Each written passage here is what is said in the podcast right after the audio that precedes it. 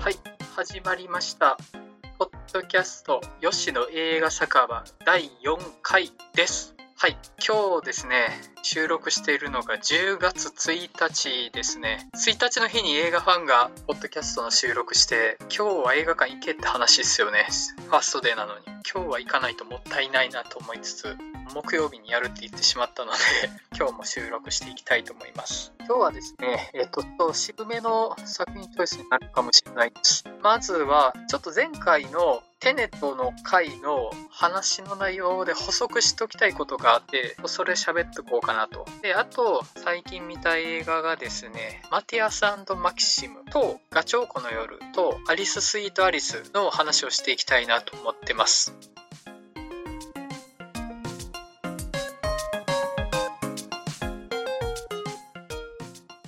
まずテネットの回の補足なんですけど、まずですね、ナンバーパークスの話をしたんですけど、その時に、映写環境がいいっていうことを表すのに解像度が高いっていう表現を取ったんですけど、これちょっとかなり語弊のある表現だなと思って、もう解像度が高いって具体的な数値で決まってることに対してその比喩的な表現として使ったつもりだったんですけど、明らかに語弊を呼ぶ表現だなと思って、ここは訂正しておきたいです。あくまで映写が鮮明っていう意図でたつもりだったんで、これはね、明らかに使っちゃいけない表現ですよね。その映像に関すること以外の場合に解像度が高いっていう表現を取るのは、別に明らかに比喩ってわかるからいいと思うんですよね。で、実際そのナンバーパークスの話した時のもう音響の解像が高いっていう言い方をしてたんですよ。それだったら比喩だなってわかるじゃないですか。映写に関して解像度が高いったら明らかにスペックが違う表現ですよね。それは良くなかったなと反省しました。自分で聞いてて、おいこれ明らか変更だろうと違う意図が伝わるだろうっていうのはね、自分で聞いてて思ったんで、そこは訂正しておきたかったです。はい、あともう一点なんですけど、テネットを含めたクリストファー・ノーラン監督全般の、その暴力描写のちょっと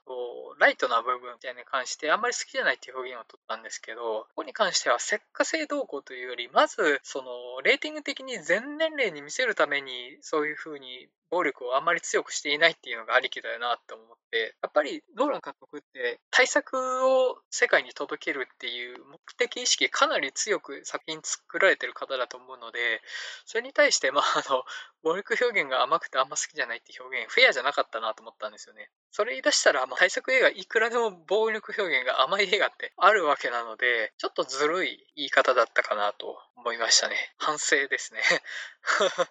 ただ実際やっぱりその大作映画として暴力表現が甘くなるっていうこと自体がそこまで好きじゃないというか、ヒーロー映画とかだって、明らかにその広く見られようっていう意思がコンセプト的にも明らかなものとかだとすんなり受け入れられるんですけど、やっぱりノーラン監督って映画の中身自体はハードなことをやろうとしているっていう風に見えるように作ってると思うんですよね。で、そこが暴力表現自体はライトっていう部分が個人的に違和感として受けられてしまったかなっていうのはありましたね。言い訳ですねこれ言い訳すんなって話だよね。なんか訂正してるくせに、訂正してるのに言い訳したらもはや逃げでしかないだろうってなっちゃいますよねこの言い訳含めて良くなかったなっていうのがありました。本当に自分で聞いてて良くない表現を取ってるなっていう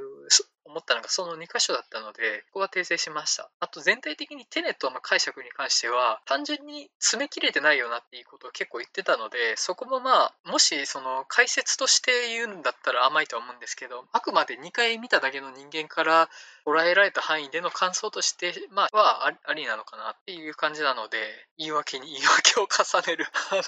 無残ははい、すいません。ではですね、最近見た映画の話していきたいなと思います。まず1本目に、マティアス&マキシムの話をしたいなと思います。概要からその後、ネタバレ的な話になっていくと思うので、ネタバレの話するときはそのタイミングでちょっと言葉を挟みたいなと思います。はい。映画 .com の解説読ませていただきますね。たかが世界の終わりなどで高く評価されるカナダの若き新鋭、グザビエ・ドランが友情と恋心の狭間で揺れる青年2人の葛藤を描いた青春ラブストーリー。幼なじみである30歳のマティアスとマキシムは、友人の短編映画で男性同士の絆ずシーンを演じたことをきっかけに、心の底に眠っていた互いへの気持ちに気づき始める。婚約者のいるマティアスは親友に芽生えた感情に戸惑いを隠しきれない。一方、マキシムは友情の崩壊を恐れ、思いを告げぬままオーストラリアへ旅立つ準備をしていた。別れが目前に迫る中、本当の思いを確かめようとするマティアスとマキシムだったが、ドラン監督がトム・アット・ザ・ファーム以来6年ぶりに自身の監督作に出演し、主人公の一人マキシムを演じた。主演にマミーのアンヌ・ドルバル、キングスマンファーストエージェントのハリス・ディキンソン、2019年第72回カンヌ国際映画祭コンペティション部門出品。はい。ですね、まず、グザビエ・ドラン監督の作品って、僕は日本だけなんですね、見てるの。マティアさんのマキシムと、ジョン F ドノバンの使徒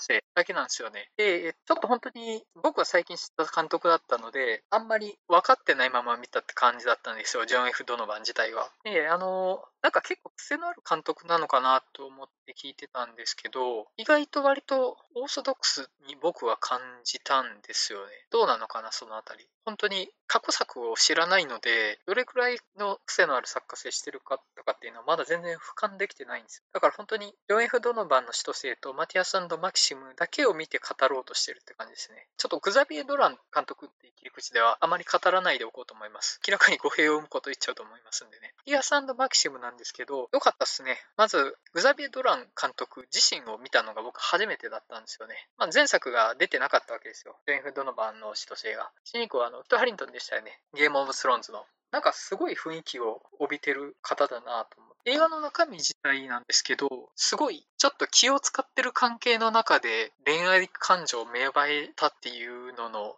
表現の仕方がすげえ絶妙だったなと思って、同性愛っていう部分でより大っぴらにしにくいであるとか、自分自身の感情を気を使って表現しにくいっていう部分はあるんですけど、やってることすごい普遍的だなと思って、すげえいいなと思いながら見てました。特にですね、マティアスとマキシムのなんか目線の配り方みたいなとこがすごいよくて、気になってる相手がいるけどその相手に好意を出すことはしてないよねっていうので、ちょっと覗き見るみたいなのをやってるのが絶妙だなと、あ、超心当たりあるわって思いましたね。あの感じね。パッて投げ見てみたいな、食事というかパーティーみたいな席で、あ、隣席空いてる行くみたいなので、あれね、めっちゃわかるし、結構ねドキドキしましたよね。自分がやったらと思ったら、あの席超生きてるけど無理みたいなのね、わかりますよ。そりゃこの恋愛 TV でもそうだし、より仲良くなりたいと思ってる友人の隣に行くみたいなのでも全然わかるかなと思って、いいっすよね。で、どっちかというとね、僕これ恋愛って切り口よりもそれ以外の人生全般に関する表現がすごいいいなと思って、まず母親っすよね。で、ジョン・F・ドノバンの時もそうだったと思うんですけど、母親との関係ってめちゃめちゃえげつない部分に切り込んで撮りますよね。詳しくないけど過去作のタイトル見る限り、マイマザーとかマミーが明らかに母親に対する何かがある監督っすよね、ドラン監督って。すんげえ複雑な関係で肉肉しく思ってるけど離れられないみたいな母子の関係性みたいなのをガッチガチに描いてて、特に今回もそのマキシムの母親が裏ぶれてるわけですよ。落ちぶれてるというか、で、家でずっとテレビ見てタバコ吸って酒飲んでっていうね。で、それでおそらく本編で描かれていない部分でものすごい金銭関係のトラブルを起こしてるんですよね。マキシムがオーストラリアに行くにあたって、おばさんにその資産の管理とかを任せるってなって、自分に任せろっていうわけですよね、母親は。プライドもあるし自由に金使いたいから。それをマキシムは止めるわけですけど、あ、ごめんなさい、ネタバレしてるわ。ダメだ。ごめんなさい、ネタバレしてるわ。多分今日全体的にネタバレしそうですね。全体的にネタバレします。すいません。ごめんなさい、本当に。これ、ライブ配信しながら撮ってるんで、まあ誰も見てないからいいんですけど、リアルタイムで見てる人いる前提でこんな甘いことしちゃダメですね。はい。まあその母親が、過去に金銭のトラブルを起こしてたと。それに対して、マキシムは管理しようとするわけですよね。で、母親のプライドもあるし、お金使いたいから、それに対して激高するわけなんですけど、駆け引きをしてくるわけですよね、母親が。ちょっと昔あんたこの料理好きだったでしょみたいなのを作った後で、ほがらかなちょっと今までキンキンとしてた関係の中であの頃を取り戻戻せたって感じの柔らかい会話の後で、いきなりところでやっぱり私にお金任せてくんないみたいなの挟んでくるんですよ。そこのね言い方も絶妙、距離感測りながら言って、その後案の定マキシムは激怒して失敗するっていうね、変な交渉事をする時のリアリティすげえなと思って、わかる、ああいうことするわって案の定相手を怒らせるってね、しょっちゅうありましたねあれわかる、家でもやるし仕事でもやるしってねあのシーンのリアリズムやばかったっすよね。であとその友人関係なんですけど、まあそのマティアスとマキシムが映画の撮影の中でキスをするのが、まあその友人のパーティーなんですけど、結構な悪友なんですよ。何かのドラッグはやってたりとか、結構まあ過去にやんちゃしてたんだろうなこいつらっていうやつらなんですけど、まあ今でもマティアスとマキシムとはすっげえ仲がいいと。ただ過去にマティアスとマキシムがちょっと高校時代なのかな、こうでいうところのにいい感じになってキスしたことがあるみたいなのめっちゃ茶化すんですよね。2人にと同性愛的な傾向があることはなんとなく悟ってると、どこまで分かってるかちょっと僕読み取れなかったんですけど、完全にカミングアウトされて理解してるのか食いみ取ってるのか分かんないんですけど、かなり茶化すんですよね。あそこのね悪友で、まあ、付き合いもいいし楽しいやつはなんですけど、自分のすごい繊細なところにはデリカシーなしでガシガシに絡んでくるっていう悪友幼馴染リアリティみたいな、すごい分かるなと思って、で生地その2人に対して理解はある体なんですよね彼らは。ただそのセクシャルマイノリティに対するリテラシーみたいなのは別にないから、なんか茶化すことで逆にありになってるでしょみたいな感じでね、ガシガシに絡んでくるんですよ。もうマティアスとマキシムを2人だけの席にしようとしたりですね、それもね強引に来るからマティアスとしては追い詰められちゃうんですよね。ちょっとねあの関係性は気のいい分よりきつくは感じるって感じでしたね。デリカシーがないからこそ俺たち分かり合えてるよねみたいなのね、あるあるじゃないですか、男同士で、女性同士でもあるかきっと。デリカシーのなさが関係性の深さだよねって、だからガシガシ踏み込んじゃうぜっていうので、でも本人は傷ついてるっていうね、そういうのすごいあるなと思って、あのリアリティもすごいなっていう。ドラン監督がなんかいろいろ経験してきてるのことなのかな。ドラン監督が同性愛を作家性として描いてる監督かどうかとかも知らないんですよ。ジョエフ・ドノバンもマティアス&マキシムも続いたなっていう、でなんか母親との関係の圧力も続いたなっていう、まだ偶然の範囲は偶然 2本続いたなんかなぐらいにしか捉えてなくって、全然調べてないからまあなんかテーマ2回同じの続くことあるよねぐらいの感じで見てたんで、もしかしたら他の作品も同じことをやってるのかな、わかんないんですけど、もしそのドラン監督が同性愛的なことをテーマにずっと捉えてる監督だとしたら、もしかしたら何かその思うところがあってのそういう描写入れてるのかなとはちょっと思ったところでしたね。やっぱねあるっすよね、いいやつだけどほんと嫌なとこ踏み込んでくれやなっていうね、わかるわっていう、まあ、そういう母親とかその悪友とかの関係とか含めて、そのあくまで物語の軸になるのは2人の恋愛関係なんですけど、その周りにある母親との関係とか友人同士の関係とか、まあ、その他周りが描かれてるっていうのがすごいなと思って、要はその恋愛を描いた物語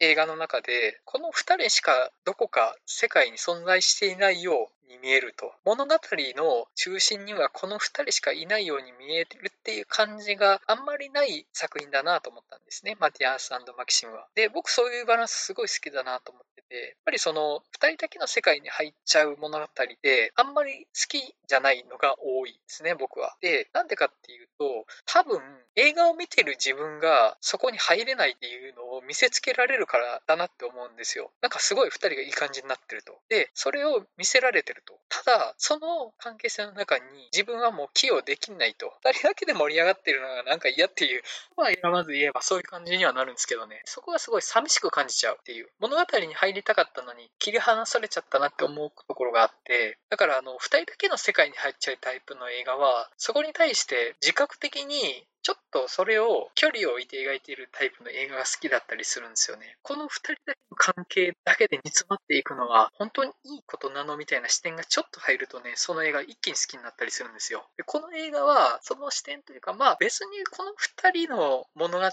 けでガシガシ踏み込んでいくわけじゃなくて、全然その周りとの関係を同時並行で描いていく中で、ただその時々の2人の感情の中心には互いがいるっていうだけなんですよね。だから物語全体としてはあくまで彼ら、ちょうど30歳で人生の節目ですよね。マティアスは仕事で成功しようとしてるし、結婚を控えてると。女性との結婚ですね。バイセクシャルってことなのかな。それともセクシャリティ的にはヘテロセクシャルだけど、なんかマキシムのこと好きになっちゃってるって感じなのかな、わかんないですけど。で、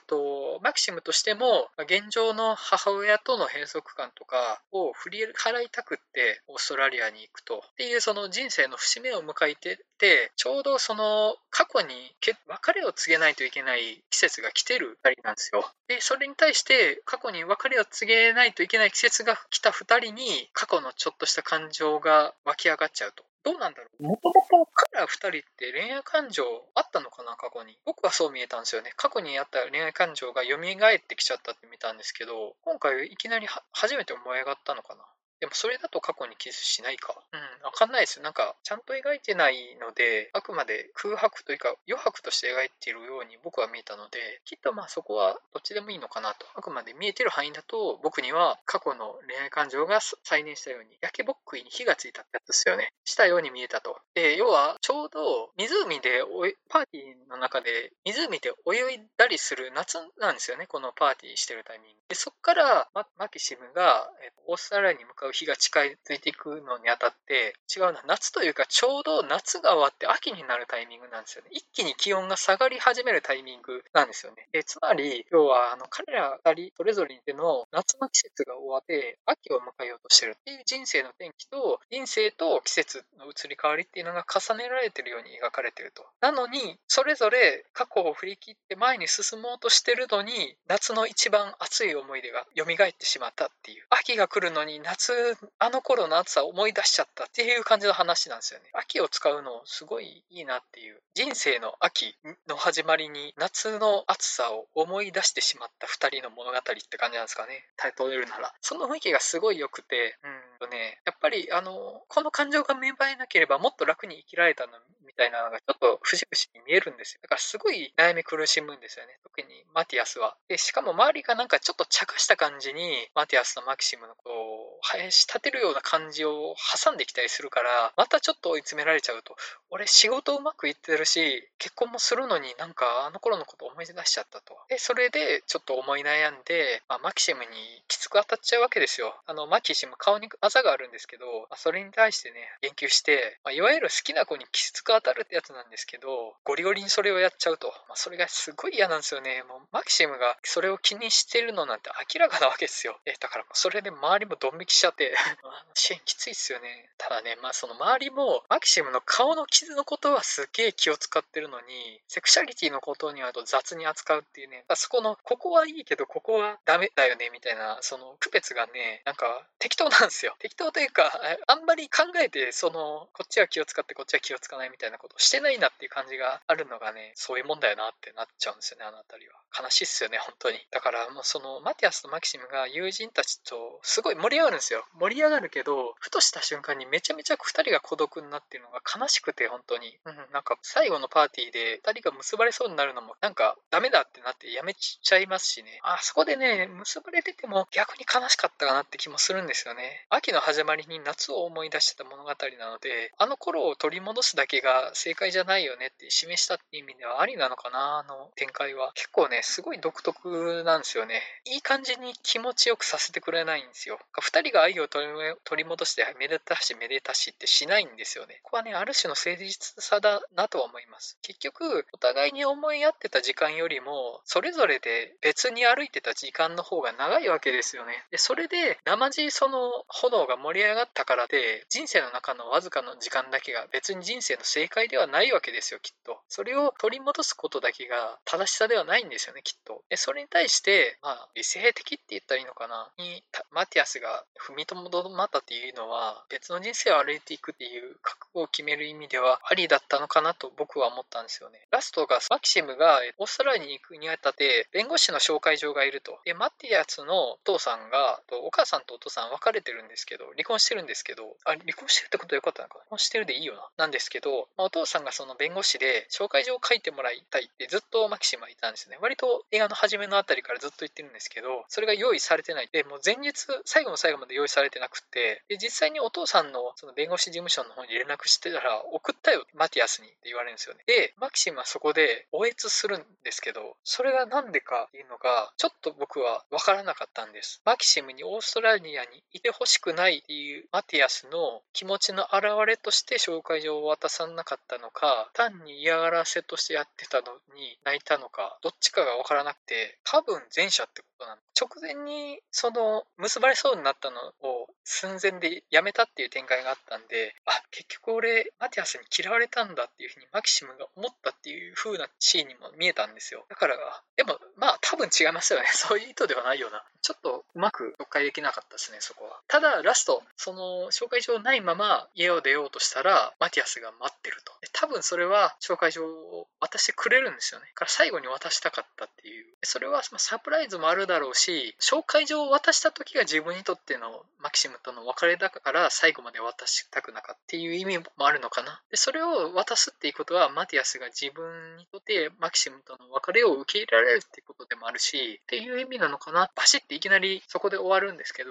そこの余韻がすごい良かったですね。映画ってだんだんグラデーションというかフェードアウトするように終わっていくよりバシッて終わる方が余韻ありますよね。まあそりゃそうですよね。だって物語が動けたままだんだん減速していくより、運動エネルギー保ったままいきなり終わる方が感性が残ってるから、おいおいまた進んじゃうよ、おいおいエンドロールなのに俺の感動また進んじゃうよってなるから、絶対その方が余韻としてはありますよね。良かったです、本当に。同性愛の映画なのかどうかは僕見ててあんま分かんなかったっすね。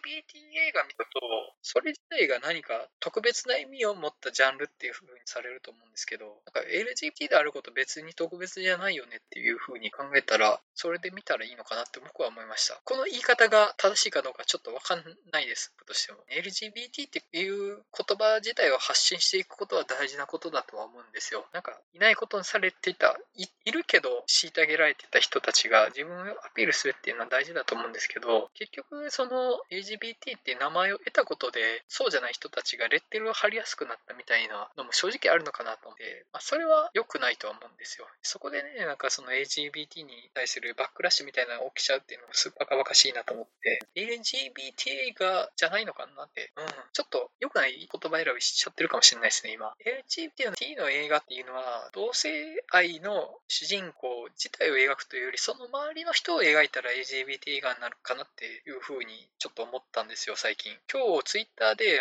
カランコエの花の話を取り上げたんですけど、カランコエの花っていう映画は学校の授業の中で LGBT の授業がされるんですけど、その授業をされることで、その授業がされたのはクラスに LGBT のやつがいるからだっていう話になって、だんだん話が盛り上がってマジ上がりみたいな雰囲気がちょっと生まれちゃうっていうのを描いた映画なんですけど、これは LGBT 映画って言っていいなって僕は思ったんですよ。なんでかっていうと LGBT って概念を受け取った人たちの物語だからですよ。でそれに対して、だんだん何かが壊れていってしまう話なんですけど、それはまさに周りの人たちが LGBT 言葉を得て、それに対して良い選択をできない物語として LGBT 映画っていう言葉が適切な映画なのかなと思って、実際めっちゃいい映画だと思うんですよね。カランコエの花は40分ぐらいでサクッと見れて、結構強烈な余韻を残してくる映画なので、めちゃめちゃ見てほしい映画だと思ってる一本ですね。だから逆にその同性愛を描いた映画が LGBT 映画かって言われると、 LGBT の人たちを描いた映画と LGBT 映画は違いますよねきっと。だから最近で言うとムーンライトとかキャロルとか、主人公が同性愛の映画何本か見てたんですけど、 LGBT 映画っていう表現はちょっと違和感あるんですよね。そうなんだけど、でもここで違うよ、あれは普遍的な愛の話なんだよっていうのを分かったふりして言うのもまたちょっと良くないなと思うんですよね。なんか単純にいい話だったって思えるのが良かったなと思って、それら3本はね、マティアス&マキシムとムーンライトとキャロルは、その単純にいい話じゃないからこそカランコエの花はいい映画だったのでもありますし、ちょっとその言葉まとまらないまま話しちゃってて良くないかもしれないんですけど、なんとなく僕がその LGBT 映画っていう言葉に持ってる印象はそんな感じです。はい。